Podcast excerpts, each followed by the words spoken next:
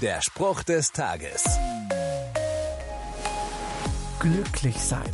Das wünscht sich doch jeder, oder? Der Schriftsteller Hermann Hesse hat einmal gesagt, Glück ist Liebe, nichts anderes. Wer lieben kann, ist glücklich. Zu lieben bedeutet für mich, Menschen anzunehmen. Und zwar genau so, wie sie sind. Ich will den Fokus nicht auf die Fehler und Schwächen des anderen legen, sondern auf die guten Eigenschaften. Denn niemand ist perfekt. Auch ich nicht. Und trotzdem lese ich in der Bibel, lasst uns lieben, denn die Liebe kommt von Gott. Gott liebt mich. Obwohl ich unvollkommen und alles andere als perfekt bin. Wenn ich seine Liebe annehme, kann ich mich selbst und auch andere annehmen.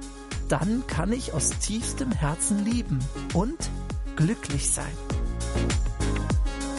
Der Spruch des Tages steht in der Bibel. Bibellesen auf bibleserver.com.